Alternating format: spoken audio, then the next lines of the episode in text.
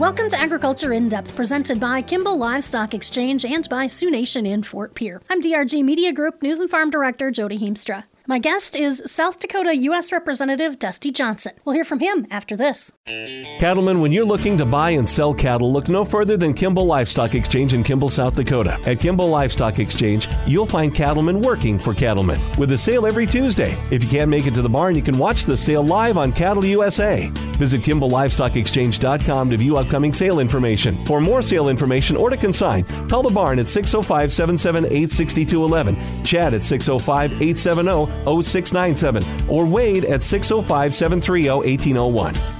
From the Census of Agriculture to local meat processing capacity to the next federal farm bill, United States senators and representatives will be working through a variety of agriculture focused topics this year. South Dakota Congressman Dusty Johnson says the Butcher Block Act is one of those topics we don't have enough processing capacity in the protein arena outside of the big four packers. And that's part of the reason that, that prices have not been, by and large, where we want them for the last few years. Um, and if, if, frankly, a free market, I'm a big believer in it, but it's many buyers and many sellers. We don't have uh, many buyers uh, at the meat processing level. We got four big boys who control about 80 or 85% of the market. So, what the Butcher Block Act, my bill would do is uh, provide new resources resources to expand processing capacity outside of the big four. If we can get about 6,000 head a day more of processing capacity across the country, we're going to have an equilibrium where I think we're going to have uh, a lot more balance between, uh, and, and, frankly, it's going to be better for producers and consumers.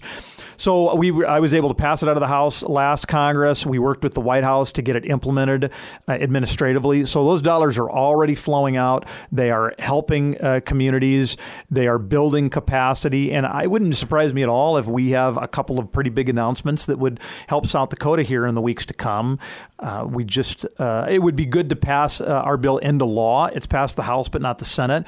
Right now, we have the White House uh, putting my ideas into effect. It'd be good to get into law too, so that uh, we wouldn't have, you know, uh, President Biden or some future president roll back this progress we've made waters of the U.S. Uh, we hoped it was done and over, mm-hmm. and uh, that is now back again, a concern for our farmers and and how water is managed at the federal level. What do we do? So the President Obama decided to change the the definition of what waters the federal government had jurisdiction over, and, and it, it, it you know he basically made it so that almost any wet spot in any farmer's field was the federal government's duty, and it was way way too broad. Thank goodness when Donald Trump came into place, he rolled back those proposed rules. They were never really fully in effect in the Obama administration. They'd been held up in the courts and other things.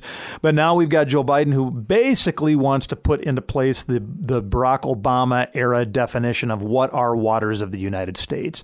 To me, it's real clear. I mean, clearly, if you got a navigable, if you got a meandering stream, we do care what you're doing to that water. And, and there is uh, an appropriate role of the federal government to help manage the Missouri River, of course. But if we're talking about some sort of a spot in a farmer's field, that I don't think anybody uh, should think that that's the, the business of the federal government obviously, if somebody's doing something nefarious, if they're dumping toxic chemicals, there are other parts of the law that deal with that. But I don't think we want uh, the federal government to have jurisdiction over uh, every bit of water across the entire country. That's overreach. Is this maybe coming about with the administration's focus on climate change and?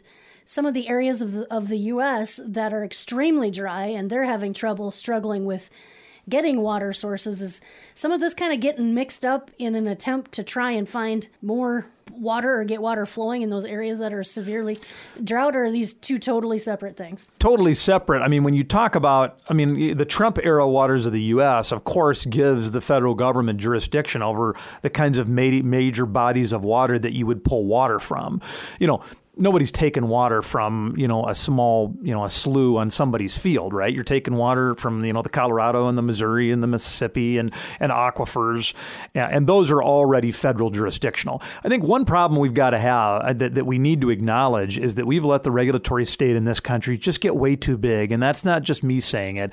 The same kind of project that takes two years to get sited in italy or france takes five years, uh, between five and seven years, to get sited in this country.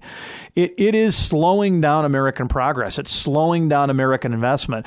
Uh, people complain about bureaucracy in Italy and France, clearly, but I got to tell you, we, through all the regulatory overreach, we make it a lot harder to do things in this country than it should be. Safety in your cattle operation is imperative to not only you, but your cattle as well. From front to back, from tube to chute, Arrowquip cattle chutes go through extensive testing to ensure reliability and safety. With an extremely user friendly design, you're in for a smooth operation every time.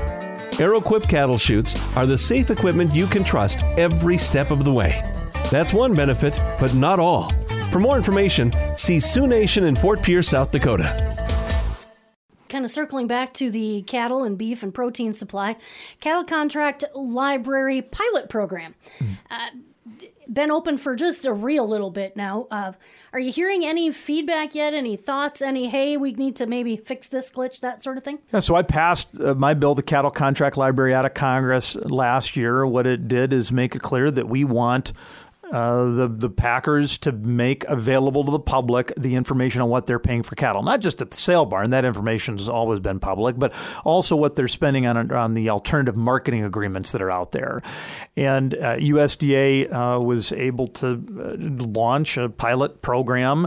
They have that data up. Uh, people are saying some pretty good things about the data, but I want to make clear it's not a silver bullet. I mean, this is one step in the right direction. I I don't know that everyday producers are uh, going to, on a daily or weekly basis, find that information all that helpful to them. I think for those of us that are trying to figure out what next do we do to make the cattle markets more of a free and fair market, we'll be able to use some of that data from the packers to try to decide, you know, wh- where are the real problems and, and what do we need to do to address them. And often uh, getting the product from producer to packer and then to consumer, logistics, transportation, the Ship It Act. Where are we at with that? How are we seeing some talk, some results, some ideas coming from there? Yeah, I, am kind of turned into Mr. Supply Chain in Congress. Last year, I worked with John Garamendi of California. We got passed into law the Ocean Shipping Reform Act. People wondered why I was so interested in ports, but 60% of South Dakota soybeans are sold overseas, along with a tremendous amount of great South Dakota beef, uh, corn, dairy. And so we absolutely, we had ports that were broken. We had foreign flagged ocean carriers that were not trading us well. My Ocean Shipping uh, Reform Act got the ports back in line.